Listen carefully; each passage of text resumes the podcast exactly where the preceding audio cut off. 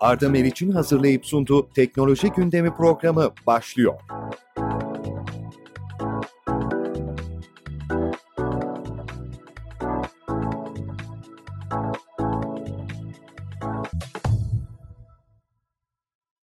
Merhaba sevgili dinleyiciler. Arda Meriç'le Teknoloji Gündemine hoş geldiniz. Bugün yine değerli bir konuğum var. Koray Tekay. Sevgili Koray hoş geldin. Hoş bulduk. Teşekkür ederim Arda. Evet, e, bu süreçte e, COBİ'ler ve orta ölçekli firmalar için senin vereceğin bilgiler oldukça önemli. Sevgili Koray Tekay uzun yıllardır perakende sektöründe yer alıyor ve yaklaşık 30 yıllık bir tecrübesi var.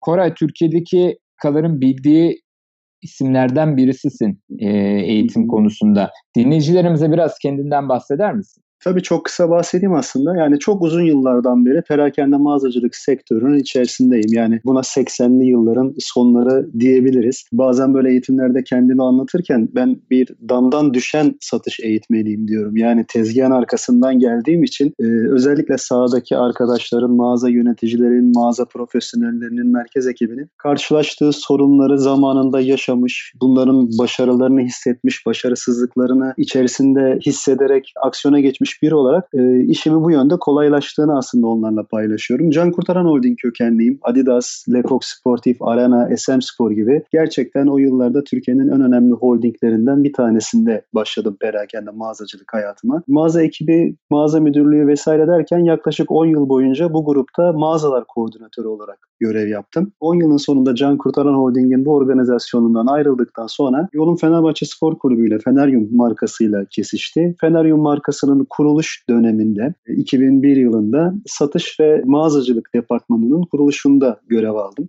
bir mağazayla başladığımız perakende mağazacılık, taraftar mağazacılığı hayatımız işte 64 mağazaya kadar süren bir yolculukla 2008 yılının sonuna kadar devam etti. Ee, sen de çok iyi hatırlarsın o dönemler Türkiye'deki taraftar mağazacılığının e, böyle yeni yeni oluştuğu, yeni yeni palazlandığı ve e, gerçekten Türkiye'deki bütün perakende sektörünün dikkatini çeken bir organizasyondu. Hemen hemen bütün kulüpler de kendilerine ekstra bir kaynak yaratmak amacıyla bu yöne doğru eğildiler. Fenerbahçe Spor Kulübü de bunlardan bir tanesiydi, öncüsüydü. Ben de 2008 yılına kadar bu grupta toptan perakende satış, mağazalaşma operasyonunu yürüttüm. Peşinden 2008 yılında gerçekten profesyonel hayatta e, benim için önemli duraklardan biri olan Çilek Mobilya'da 3,5 yıl perakende müdürü olarak görev yaptım. 3,5 yıl boyunca Türkiye'deki önemli ve dünya markası olma yönünde önemli hedefleri olan bir markanın Türkiye'de kendi perakende mağazalarını açma, örnek olması ve bunun bütün franchise teşkilatına yayılması konusunda bir projenin içerisinde 3,5 yıl görev aldım. Sonrasında da e, tarihi yanlış hatırlamıyorsam 2012 yılında kendime şöyle bir soru sordum.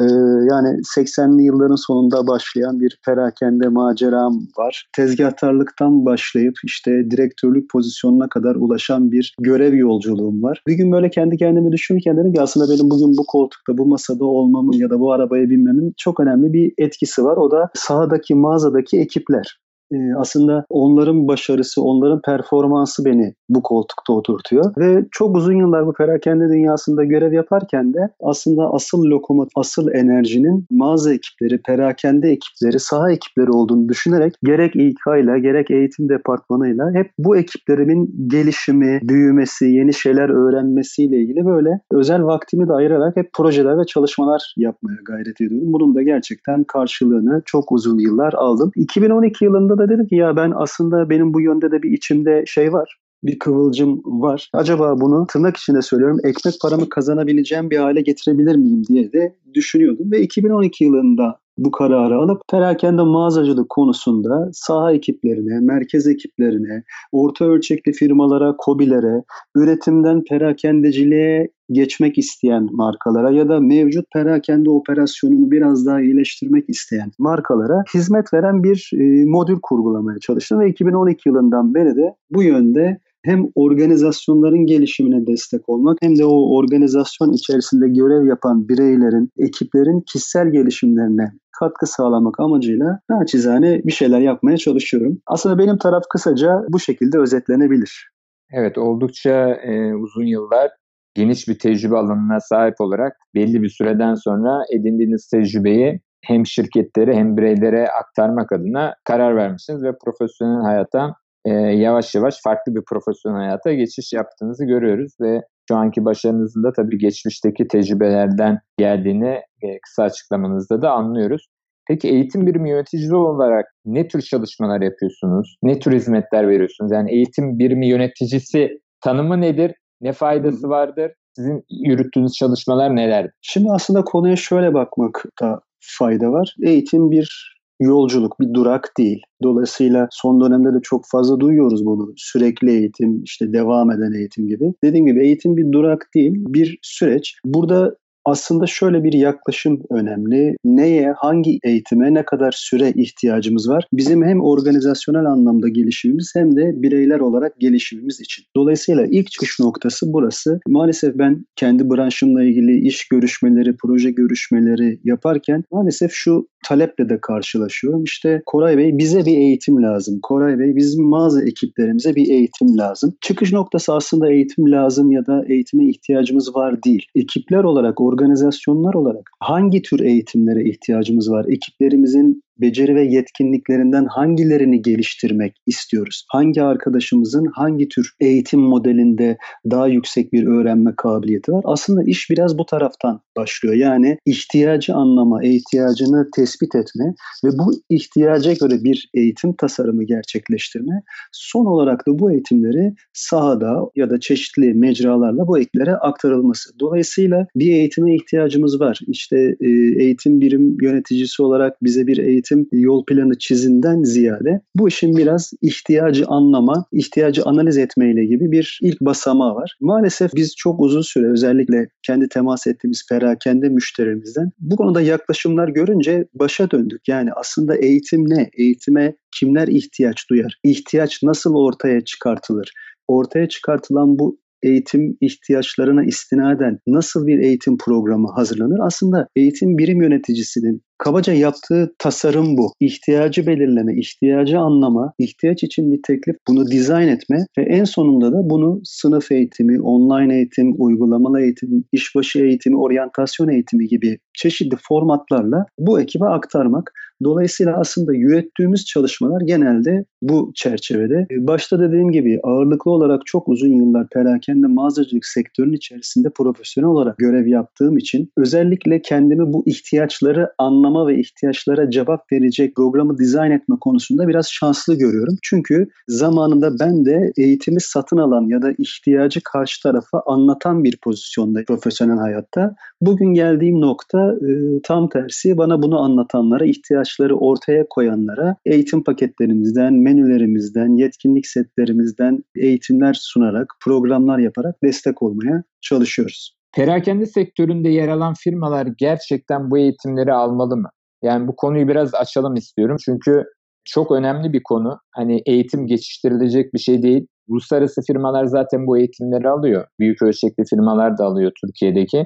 Orta ölçekli e, ve COBİ'ler bu tür eğitimleri alırsa ne tür faydalar sağlar? Alanlar da var mutlaka benim de bildiğim sizin de eğitim verdiğiniz. E, bunları da biraz değinelim istiyorum. Şimdi sorunuzdaki aslında kritik konu perakende sektörü. Oradan bir giriş yapmak istiyorum. Şimdi içinde bulunduğum sektör, perakende sektörü, mağazacılık sektörü öyle bir sektör ki çok hızlı değişimler yaşıyor. Yani çok basit. Sezon değişiyor, renk değişiyor, dekorasyon değişiyor, müşterinin beklentileri değişiyor, müşterinin tipi değişiyor, alım gücü, fiyatlar. Yani perakende sektörü öyle bir sektör ki içerisinde birçok değişimi barındırıyor. Dolayısıyla eğitimi bunun haricinde tutmamız tabii ki mümkün değil. Bu kadar değişimin olduğu bir sektörde de ekiplerin kendilerini bu değişime adapte etmeleri, bu değişimi içselleştirmeleri, bu değişime karşılık gelebilecek yeni hizmetleri, yeni ürünleri, yeni yaklaşımları sunabilmeleri çok önemli. Dolayısıyla bir kere perakende ya da mağazacılık sektöründe yer alan firmaların gerçekten bu anlamda sürekli bir eğitim metoduna, modeline geçmiş olmaları gerekli.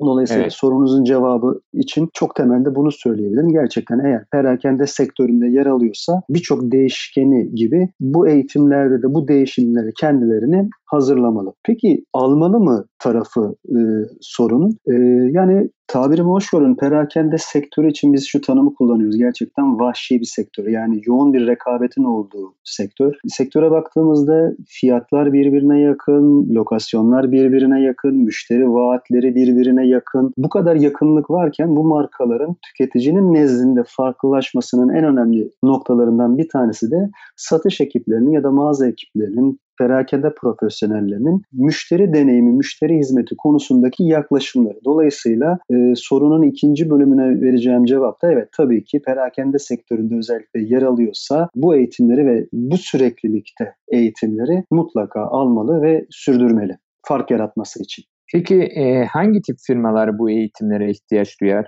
Yani hangi tür eğitimler ileriye dönük olarak potansiyel büyümesine katkı sağlar bir firma? Biraz önce de dediğim gibi aslında yani bu işin temelinde değişim ve dönüşüm var. Bir e, perakende markası ya da orta ölçekli bir işletme günümüz perakende dinamiklerine karşılık gelebilecek aksiyonlar almak istiyorsa ve bu sektörde hayatta kalıp ticaretine devam etmek istiyorsa ekiplerini ve paydaşlarını da bu yönde geliştirmek zorunda. Yani hani bizde bir şey vardır Ertuğrul Gazi'nin e, Osman Bey'e bir ithafıdır bu. Yani insanı yaşat ki devlet yaşasın um, der. E, aslında bunu ben işletmelerle, perakende sektörüyle çok benzeştiriyorum. Gerçekten bizim kadroyu, ekibi, insanı yaşatmamız, eğitimimiz gerekli ki markamız, işletmemiz, organizasyonumuz yaşasın. Dolayısıyla ileriye dönük hedefleri ve hayalleri olan firmaların bu potansiyel büyümesine destek olabilecek eğitimleri hayatına dahil etmesi lazım. Fakat burada altını çizmek istediğim bir nokta var. Eğitimleri hayatına dahil etmesi gerekli derken öncelikle ihtiyaçtan yola çıkarak bu eğitimleri hayatına dahil etmesi lazım. Başta da söylediğim gibi yani bize bir eğitim lazım, mağaza ekiplerimize bir eğitim lazım yaklaşımından değil, kadrolarımızın, ekiplerimizin şu yetkinliklerini çoğaltmak istiyoruz. 5 yıllık iş planımızda şu ciroları hedefliyoruz, bizi buraya götürecek yaklaşım için eğitimler talep ediyoruz gibi gerçekten eğitimin öncesi kısmında çok iyi bir e, analiz yaparak, çok iyi bir ihtiyaç raporu ortaya koyarak bu eğitimleri planlaması gerekli ve e, bu eğitimi bu disiplinde planlayıp hayata geçirir ve tekrarlarını da sağlarsa gerçekten o markanın potansiyel büyümesine, ilave cirolar e, elde etmesine, hem müşteri sadakati hem de çalışan sadakati yaratması açısından son derece önemli. Peki markalar bu eğitimlerin faydasını yaklaşık olarak ne kadar bir zaman diliminde almaya başlıyor? Şimdi orada da şunu söyleyebilirim aslında. Bizde güzel bir söz vardır, eski bir atasözü. Telkinde tekrar vardır derler bir kişiyi telkin etmek, ikna etmek, öğretmek istiyorsan tekrar etmen gerekir. Şimdi telkinde tekrar vardır sözünden yola çıkacak olursak eğitim de biraz buna benziyor. Yani biz öğretiyi, davranış değişikliğini tamamlamak istiyorsak mutlak suretle bunun tekrarını sağlamamız lazım. Yani gruba, ekibe, organizasyonu işletmeyi, bir eğitimi bir kere verdik. Ondan sonra bu iş bitti, defteri, klasörü kapattık, önümüzdeki eğitimlere bakacağız demek çok doğru bir yaklaşım değil. Dolayısıyla aslında eğitim plan planlamasının, eğitimin gücü hem meraktan hem de tekrardan geliyor. Merak katılımcı ile ilgili tekrarda hem katılımcı hem de bu eğitimi verenle ilgili. Dolayısıyla markaların Buradaki zamanlaması bunu ne kadar kendi içlerinde tekrar ettikleri ve hayata geçirdikleriyle ilgili. Biz eğitim tamamlamasından sonra hep katılımcı arkadaşlarla şunu konuşuyoruz. Jenerik bir ifade var bizde. Yaklaşık 21 gün içerisinde insanların davranış değişikliği oturuyor. Dolayısıyla eğitimden çıktıktan sonraki ilk 21 günde eğitimdeki konular, vakalar, uygulamalarla ilgili yapacakları tekrarlar, pratikler, işbaşı eğitimleri, role play'ler vesaireler aslında eğitimin hem gücünü hem de ne kadar bir zaman diliminde geri döneceğini sağlayan temel unsur. Şöyle bir örnek vereyim size. İşte dünyadaki alışveriş merkezlerinin ya da organize perakendeciliğin ilk ve kıymetli örnek tanesidir. Kapalı çarşı. İşte 560 yıl evvel faaliyete geçmiş dünyanın nadide örneklerinden bir tanesi. Ben eminim 560 yıl evvel kapalı çarşıda bir dükkana giren müşteri için patron çırağına ya oğlum müşteri geldiğinde hafiften ayağa kalk ve hoş geldiniz diye onu karşıla demiştir. Aradan 560 yıl geçti. Biz hala belki mağaza ekiplerine aynı şeyi anlatıyoruz ve muhtemelen bir 560 sene daha, bir 1000 sene daha belki anlatacağız. Dolayısıyla eğitim böyle bir şey.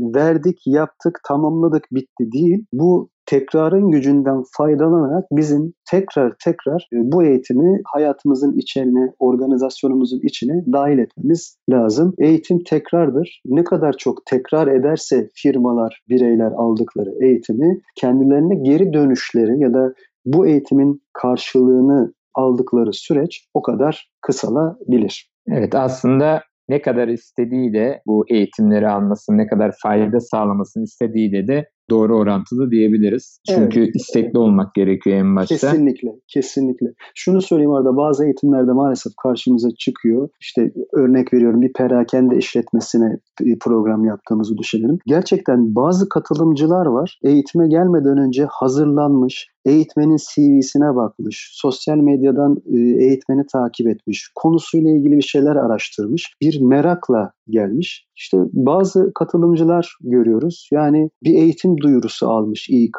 departmanı tarafından. Eğitim duyurusunda tarihe bakmış, saate bakmış ve o tarihi o saatte, o otelde, o sınıfta ya da o, o salonda olmuş. İkisi gerçekten birbirinden çok farklı. Ya da eğitimin kapanışını gerçekleştiriyoruz. Bir grup katılımcı ajandayı, notlarını bırakın yanında götürmeyi masanın üstünde bırakıyor. Yani iki gün boyunca not alıyor. Eğitim bittikten sonra bakıyorsunuz salonu terk ederken aldığı notların hepsi masanın üstünde. Bir kısım katılımcı var bakıyorsunuz ajandasına yazıyor, ekranın fotoğrafını çekiyor, tabletine yazıyor. Eğitim bittikten sonra size WhatsApp'tan bir şey yazıyor. Hocam ben mağazada böyle bir durumla karşılaştım. Acaba ne yapmalıyım diye. Dolayısıyla aslında her ne kadar eğitimin dizaynı, ihtiyaç analizi vesaireden bahsetsek de katılımcının öğrenme arzusu, öğrenme iştahı da bu bahsettiğin ne kadar sürede geri dönerin gizli bir cevabını da veriyor. Sevgili dinleyiciler, Arda Meriçli Teknoloji Gündemi tüm hızıyla devam ediyor. Perakende sektöründeki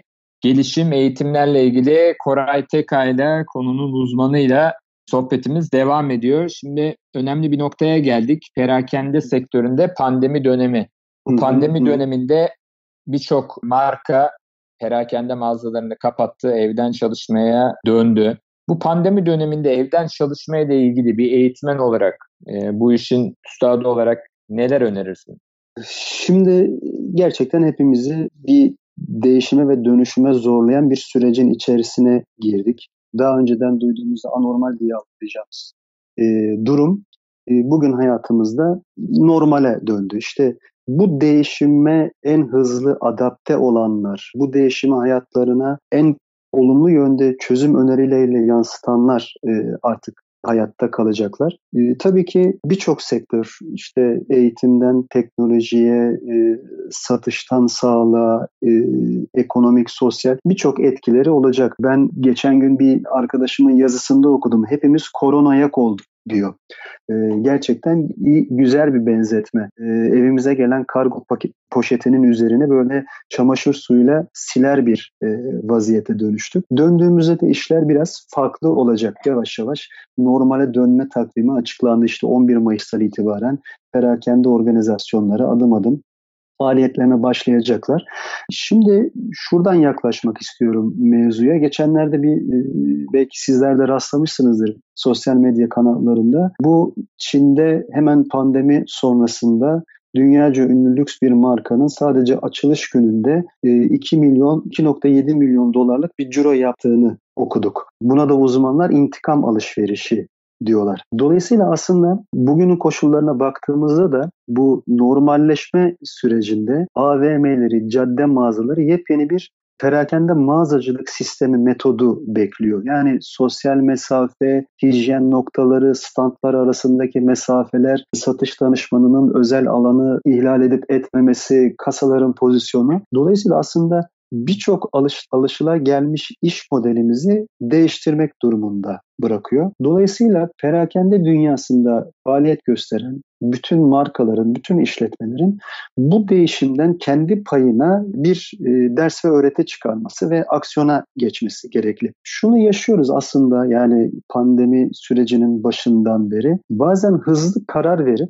hayata geçiriyoruz ve hayata geçirdikten bir süre sonra aslında bu hayata geçirdiğimiz konunun çok gerekli olmadığını hissediyoruz. Sanırım perakende dünyasındaki bu ıı, normalleşme sürecinin başında da biz bu süreci biraz yaşayacağız. Yani e, hızlı karar vermekle bir şeyler yapacağız. Bir süre sonra da yani aslında bunun ne kadar gereksiz olduğunu konuşacağız. Yani çok basit bir örnek işte pandeminin ilk başladığı dönemlerde biliyorsunuz bu sağlık maskesiyle ilgili bir şey vardı.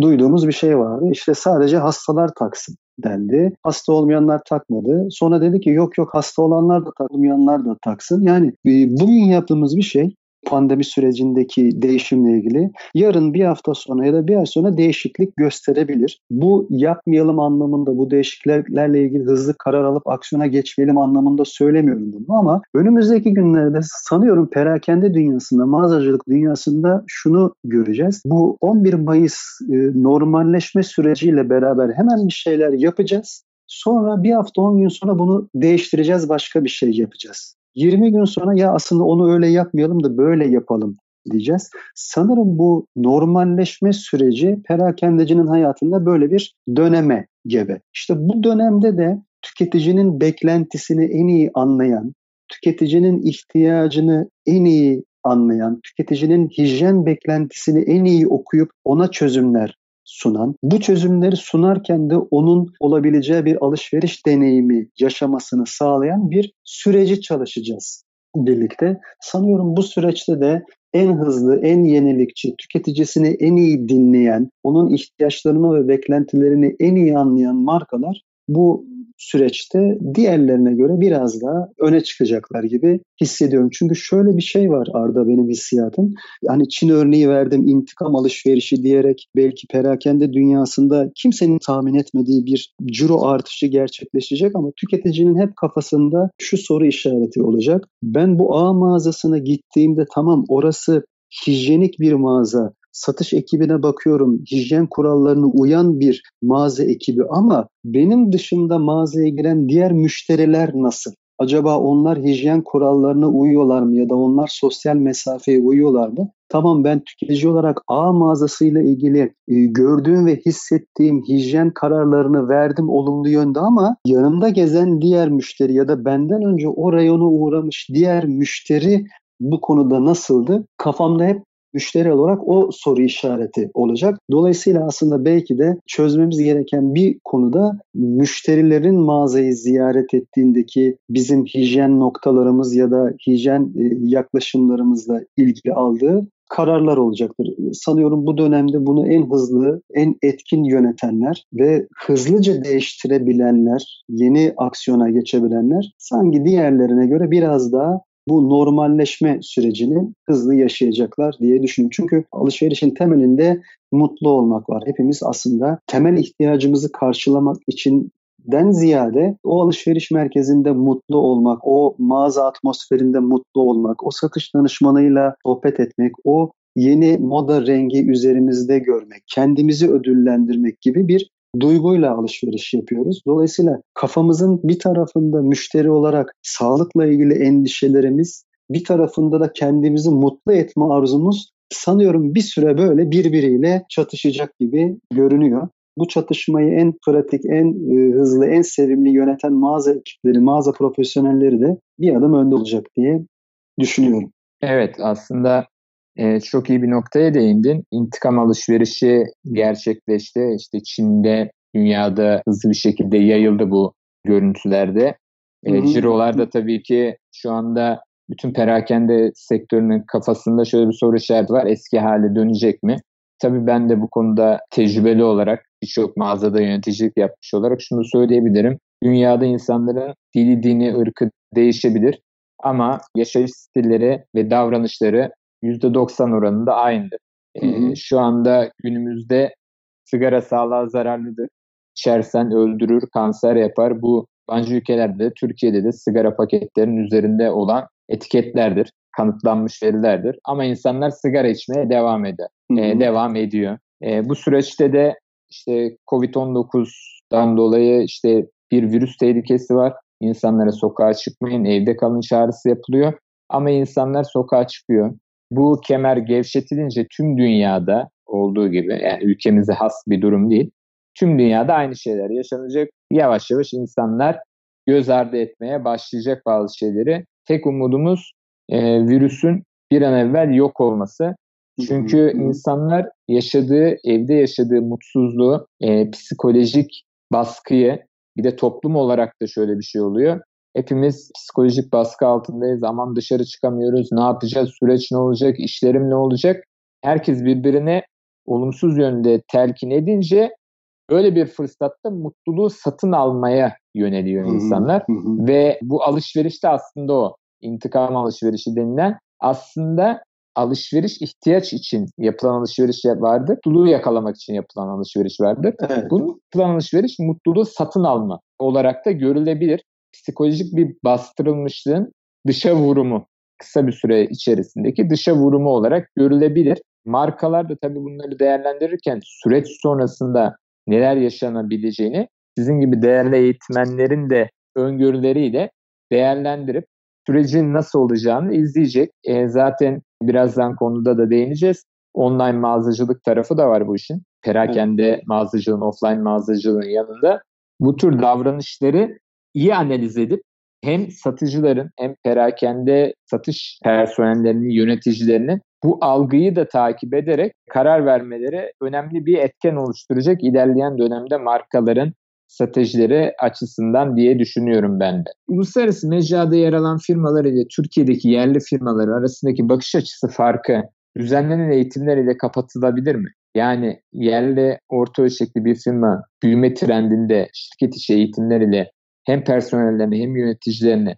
hem de işleyiş yapısını kısa zamanda uluslararası düzeye çıkarabilir mi? Aslında yani şöyle bir şey söyleyebilirim bunun için. Yani birincisi uluslararası düzeyde ya da uluslararası düzeyde olmayanlar diye bir ayrım yapmaktan ziyade her işletmenin, her perakende organizasyonun bir hedefi var, bir amacı var. O da kar elde etmek ve sağlıklı bir şekilde sürdürülebilir bir büyümeyi kotarabilmek. Dolayısıyla yani bir şirket uluslararası düzeyde olduğunda iyi performans sahip, uluslararası düzeyde değilse daha düşük bir performansa sahip demek çok doğru değil. Burada öncelikli olarak işletmelerin somut, smart hedeflerini ortaya koyması daha önemli. Dolayısıyla bu hedefler doğrultusunda yeni bir iş yapış modeli ya da yeni bir eğitim metodu ya da paydaşlarına ve çalışanlarını bu yönde geliştirmek ve değiştirmek bakış açısıyla bir şeyler yapması gerekli. Dolayısıyla verilen eğitim, alınan eğitim programlarının temel hedefi küçük ölçekteki bir işletmeyi uluslararası düzeydeki bir hale getirmekten ziyade verimli bir şekilde büyümesini ve kar elde etmesini sağlamak. Bu sayede de istihdama katkı sağlamak, paydaşlarını çoğaltmak ve ortaya bir katma değer çıkarmak. Dolayısıyla şu bir gerçek, sizin yaptığınız eğitim programı, gerçekleştirdiğiniz e, eğitim organizasyonu gerçekten hedeflerinizi ortaya koyduysanız, bu hedefler doğrultusunda ihtiyaçları belirlediyseniz ve bu ihtiyaçlar öngörüsüyle bir eğitim programı hazırladıysanız buradan bir katma değer yaratırsınız ki bu katma değer de sadece sizi uluslararası bir seviyeye çıkartacak anlamına gelmesin. Siz bulunduğunuz bölgede, ilçede, köyde, mahallede olsanız bu doğrultuda bir hareketle gerçekten olumlu çıktılar sağlayabilirsiniz.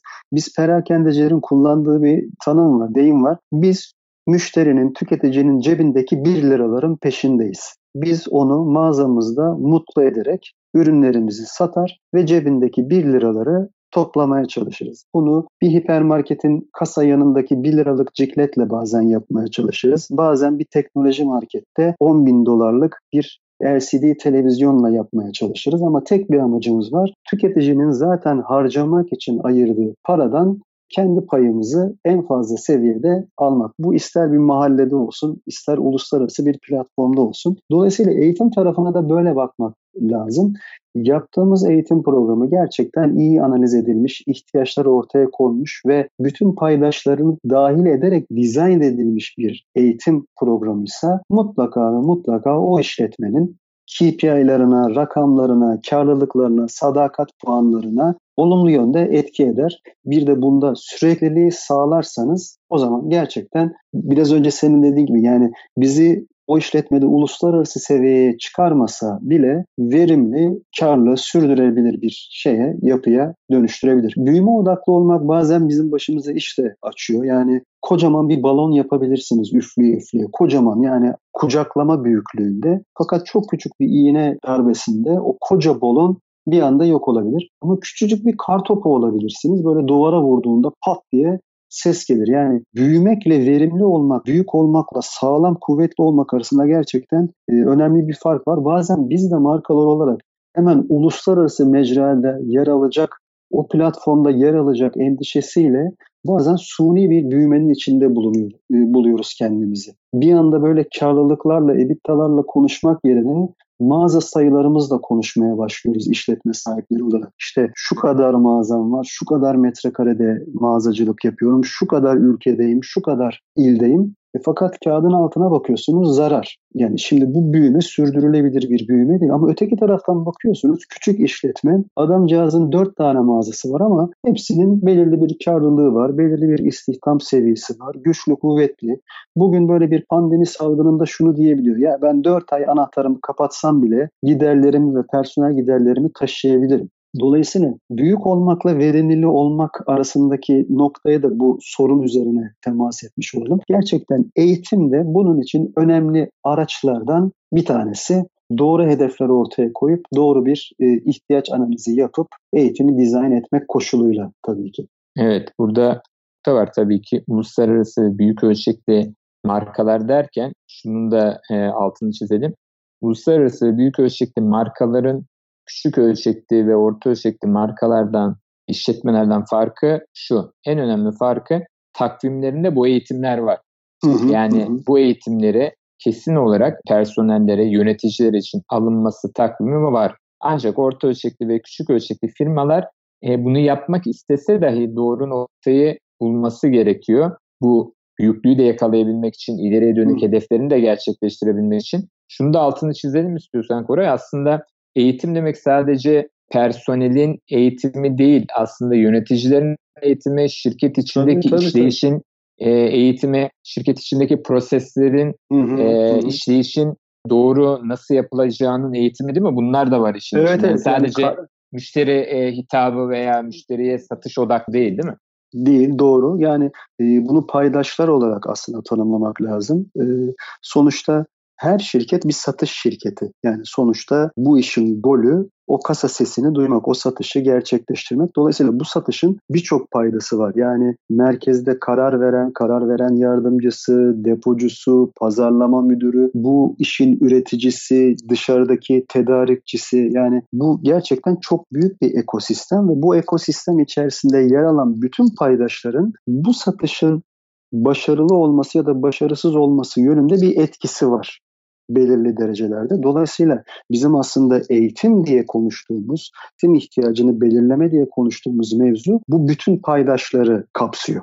Evet. O yüzden de başta da dediğim gibi e, bu ihtiyacı çok doğru analiz etmek lazım. Yani bir A firmasının mağaza ekiplerinin eğitim ihtiyacı başka, merkez kanalındaki orta kademe yöneticilerinin eğitim ihtiyaçları başka, tedarik zincirini yöneten ekiplerinin eğitim ihtiyacı başka gibi bir aslında bir planlama çalışması altında da ciddi bir mühendislik var.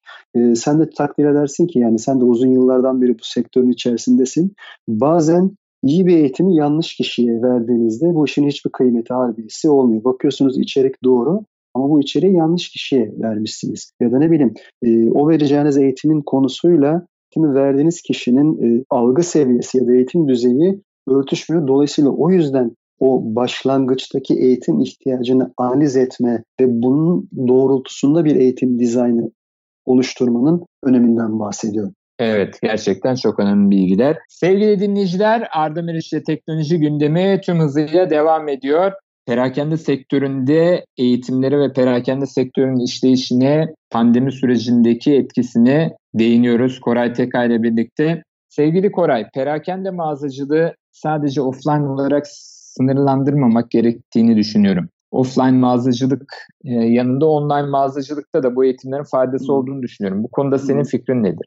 Arda aslında bu Covid-19 sürecinde biz online alışverişin ve tedarik zinciri yönetiminin e, ne kadar önemli olduğunu hatırladık ve gördük. Bu dönemde bazı markalar ciro kaybederken sağlıklı ve sağlam bir online ve tedarik zinciri yönetimi yapıları olmadığı için bazıları da e, bu pandemi sürecini fırsata çevirme e, ifadesi belki yanlış olabilir ama en azından gelirlerinde çok yüksek düşüşler yaşamadı. En azından online satışları ve güçlü tedarik zinciri yönetimi kabiliyetleriyle biraz daha satışların düşüklüğünden daha az etkilendiler. Dolayısıyla aslında bu pandemi süresi bize online alışverişin sağlıklı, sağlam bir tedarik zinciri yönetiminin ne kadar önemli olduğunu gösterdi. Belki daha önceden birçok markalar ya bizim işte zaten yeteri kadar mağazamız var, tüketiciye temas edebiliyoruz. Çok da online mağazacılığın bu teknoloji altyapısıyla, kargoyla, gönder, iade, cayma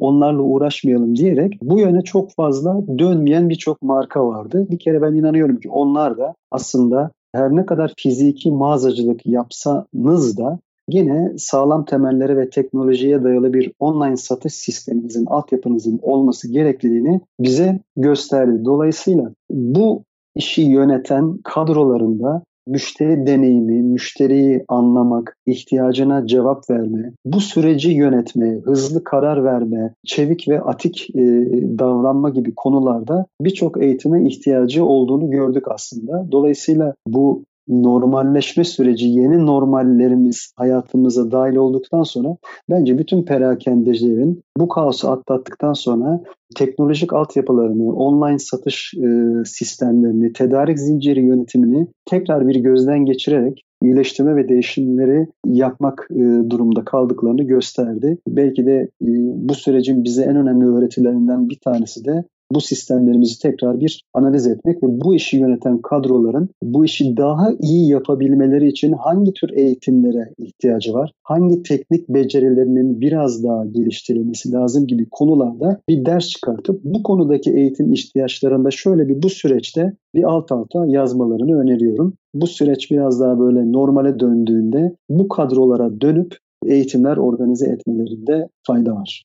Tabii şöyle değerlendirdiğimiz zaman offline mağazacılık, perakendecilikle online mağazacılık, perakendecilik çok farklı iki nokta. Online'daki avantaj şu, offline'ın çok gerisinde tüm dünyada. E, Türkiye'de de her ne kadar bizim şu anda ilgimizi çekse de çok fazla odak noktası olsa da offline satışların çok gerisinde. Bu pandemi süreci farkın hızla kapanmasına neden olacak. Hatta şu anda sadece online işliyor ama e, demin de konuştuğumuz gibi e, süreçten sonra normalleşme sürecinde e, bu düzen tekrar tersine dönecektir. Bu sebeple hiçbir zaman markaların, firmaların orta ölçekli, büyük ölçekli, küçük ölçekli hiç fark etmez. Online taraftaki çalışmalarını ara vermemesi gerektiğini düşünüyorum ben. Aynı şekilde online eğitimlerini alması gerektiğini düşünüyorum. Çünkü şunun kafasında insanlar şunu düşünebilir firmalar ya online'da ne eğitimi olacak diye. Online'da çok fazla eğitim var çünkü online'da farklılaşmak daha zor.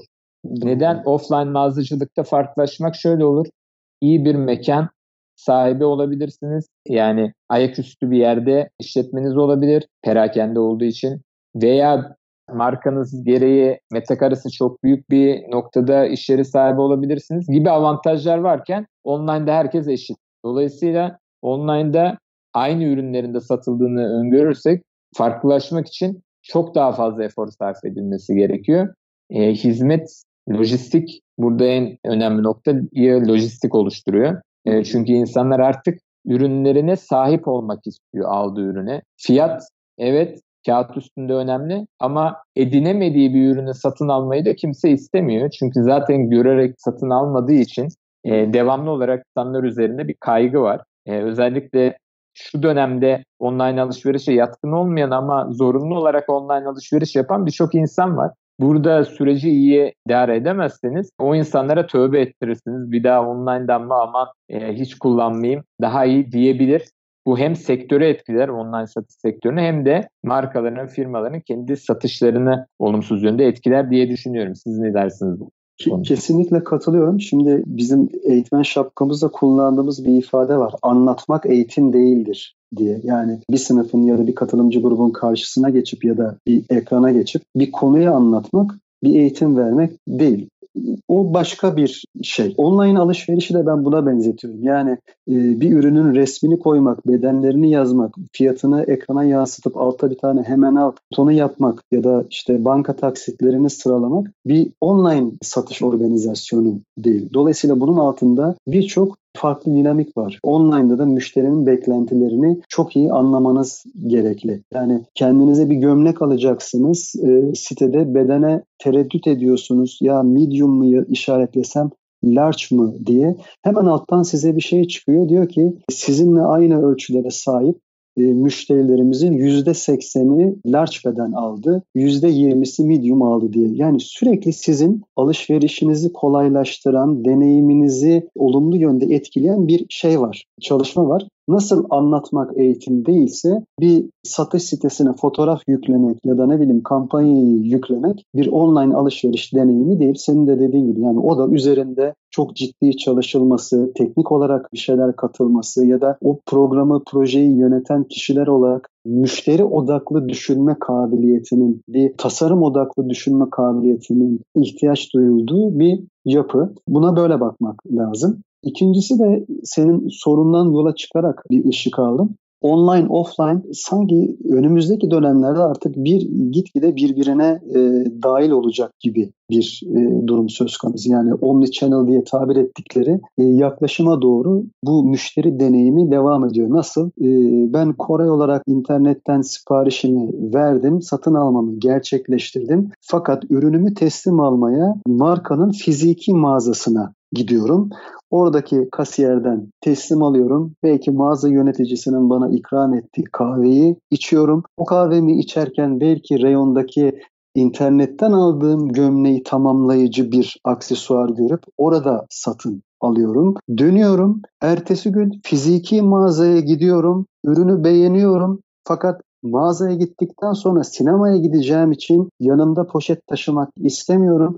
Hemen satış danışmanı belki bana tabletten işlem yapıp ürünü satıyor. Eve döndüğümde ertesi gün kargomu alıyorum. Yani önümüzdeki dönemde aslında bu omnichannel yaklaşımla beraber hayatımıza girecek perakende deneyimi de değişik bir formata dönecek. Yani sanki böyle internet üzerinden alışverişle fiziki mağazanın alışveriş deneyimi birbirine girecek. Ve bazı markalar, bazı işletmeler bu girift yaklaşımı teknolojik olarak kotarabilecekler, sistem olarak kotarabilecekler. Bazıları da kotaramayacaklar. Hayır kardeşim ya biz de online üzerinden online böyle işler, fiziki mağazada böyle işler diye bu geçişi sağlayamayacaklar.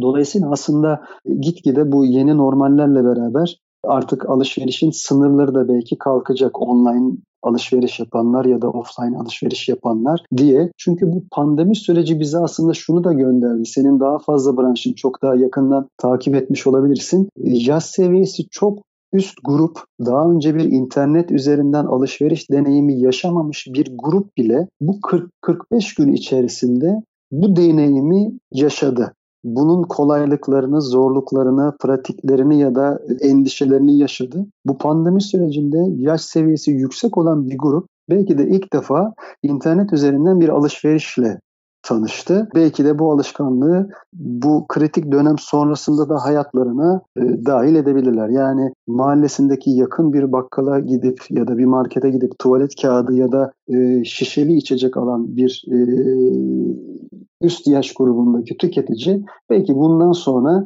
e, bunu taşımamak için daha ağır parçaları online olarak sipariş edip kapısına gelecek. Sanki biraz böyle alışveriş davranışlarımızı da şekillendiren bir süreç yaşadık gibi geliyor bana. O yüzden diyorum bunlara karşılık verebilen markalar, işletmeler diğerlerine göre daha şanslı. Çünkü sınırlar kalktı artık online, offline mağazacılık sistemi omni hareket eder bir hale geldi diye düşünüyorum. Evet aslında e, artık tercih sebebi olmaktan zorunlu olarak çıktı bu 45 günlük dönemde yaklaşık olarak. Neden? Ben online tercih etmiyorum, offline'dan alırım deme şansını e, ikilere üçlere kadar indirmiş oldu bu pandemi süreci. Çünkü mecburi olarak almak zorunda kaldı herkes. Demin de bahsettiğim gibi özellikle yaş grubu e, üst seviyede olanlar. Bu noktada tabii dilsiz satıcı dediğimiz e, bir kriter giriyor devreye. Yani ürünlerin açıklamaları, görselleri, hı hı. daha sonrasındaki lojistik hizmeti, müşterilerin sorularına cevap verilmesi gibi pek çok detaylar ekleyebileceğin önemli noktalar var. Bunun için de aslında e, orta ölçekli ve küçük ölçekli firmaların yön alması için bir yön gösterine ihtiyacı var. Yani e, demin de bahsettiğim gibi uluslararası firmalarla büyük firmaların arasındaki farkla COBİ'lerin arasındaki fark şu. Takvimlerinde var, takvimlerinde yok. Şimdi zorunlu olarak takvime girme ihtimali doğdu eğitimlerin. Çünkü e, birçok firma bu işin nasıl yapılacağını bilemiyor. Pazar yerinden mi yapılması gerekiyor? Yoksa kendi online sitesi üzerinden mi yapılması gerekiyor? Bunun reklamı nasıldır? Falan gibi bu açılabilecek pek çok noktası var. Bu sebeple dilsiz satıcı dediğimiz e, faktör de online tarafta çok önemli bir e, hal kazanıyor. Peki özellikle orta ölçekli ve kobi firmaların şöyle bir arzusu var. Yerli ve yabancı zincirlerle rekabet etmek istiyorlar ve bir nevi onlar gibi büyümek istiyorlar. Anadolu'da da aslında bu tür marka çok, firma da çok. Uluslararası düzeye çıkabilecek potansiyeli var. Bu mümkün mü? Verdiğin eğitimlerde bu tür hedefleri olan orta ölçekli ve kobi firmalar var mı? Yani dinleyicilerimize de ışık tutması açısından evet bu olabilir. Bu bir hayal değil yani bir organizasyon yapısıyla doğru yön göstermeyle yapılabilir denilecek bir nokta var mı? Aslında var işte yani tam da bu noktada biz eğitmen ve danışman kimliğimizle, e, firma tecrübemizle devreye giriyoruz. E, başta dediğim gibi temel amacımız organizasyonel ve bu organizasyonu oluşturan kişilerin gelişimiyle ilgili. Dolayısıyla bunu birbirinden ayırmak, e, organizasyonun gelişmesi için kişileri geliştireceksin ya da işte kişileri geliştirdiğimizde de bunu organizasyonel anlamında meyvelerini toplayacaksın. İşte aslında bizim firmamız ve e, proje ekibimiz tam bu noktada devreye giriyor. Güzel bir e, metafor kullandın sen biraz önce. Bir yol arkadaşlığı. Bu yolculukta olan küçük ölçek, orta ölçek, kobi düzeyindeki markalara biz aslında bu yönde bir danışmanlık ve eğitim hizmeti sunuyoruz. Başta da dediğim gibi birlikte hedefleri oluşturmak, hedefleri somut bir şekilde ortaya koymak, bu hedeflere hizmet edecek iş modelleri, iş yapış şekilleri ve bu doğrultuda ekiplerin gelişimine destek olacak eğitim programlarının hazırlanmasıyla ilgili gerçekten bir desteğimiz oluyor. Başta da söylediğim gibi kendimizi anlatırken damdan düşen eğitmeniz, damdan düşen e, danışmanız ifadesini kullanmıştık. Çünkü bu yolculukta işbirliği yapmak isteyen firmaların nelere ihtiyaç duyabileceği, nasıl bir metotla hızlı, çabuk, pratik sonuçlar elde edebileceğini geçmişteki tecrübelerimiz bize hep gösterdi. Dolayısıyla mümkün olduğu kadar böyle pratik, hızlı, hani sonuç odaklı çözümlerle bu yolculukta bu orta ölçekli firmalara, kobilere destek oluyoruz ve gerçekten de geçmişte yaptığımız projeler, markalarla yaptığımız işbirliklerinde hep şunu gördük. Bir kere işe başlarken, projeye başlarken başta bir fotoğrafı çekiyoruz. Yani biz bu projeye eğitmen ve danışman olarak nerede dahil olduk? Hangi noktada dahil olduk? Projenin sonunda gözlemliyoruz. Yani başlangıçta neredeydik? Ne kadar mesafe kat ettik. Bunu da iş ortağımızla ya da danışanımızla paylaşıyoruz. Gerçekten bugüne kadar ki yaptığımız danışmanlık ve eğitim hizmetlerimizde hep şunu gördük. Perakende mağazacılıkta, işletmelerde ilgi performansı diyebileceğimiz bir olgu var aslında. Mağazacılık ve perakendecilik bunun için de çok müsait bir ortam sağlıyor. Neye odaklanırsanız, hangi eksikliğinize, hangi zafiyetinize ya da geliştirmek istediğiniz hangi noktaya odaklanırsanız eninde sonunda o noktada bir başarı elde ediyorsunuz. Yani şunu gördük. Bir danışanımızda sadece mağaza personelinin sunduğu hizmet kalitesi ve NPS skorlarının yükselmesine odaklandık. Sonunda da başarı geldi. Ya da bir şirkette belirli bir dönem sadece karlılığa odaklandık sonunda başarı geldi. Yani diyeceğim perakende mağazacılık, orta ölçekli işletmeler o kadar enteresan bir yapısı var ki neye ilgi gösterirseniz, neye odaklanırsanız, neyi üzerinde kafa yorup projeler, aksiyonlar geliştirirseniz gerçekten etkisini görüyorsunuz. Dolayısıyla en önemli kıymetli danışanlarımız olan ölçekli firmalar, COBİ'ler bu anlamda diğer firmalara göre oldukça şanslılar. Çünkü birçoğu bölgesel bir potansiyele sahip, birçoğu üretim kabiliyeti var ama bunu pazara ulaştırma konusunda sıkıntı yaşıyor. Bir grubunun üretim kabiliyeti var, bir penetrasyonu var, pazara ulaşmış ama tüketiciye hitap edemiyor gibi. Hangi noktada zafiyet olduğunu, hangi noktada ihtiyacı olduğunu ortaya çıkartıp biraz o yönde ilgi performansını yükseltmeye çalışıyoruz. Bu da gerçekten orta ölçekli ve kobi düzeyindeki işletmelere çok büyük fark sağlıyor. Bir de şöyle bir e,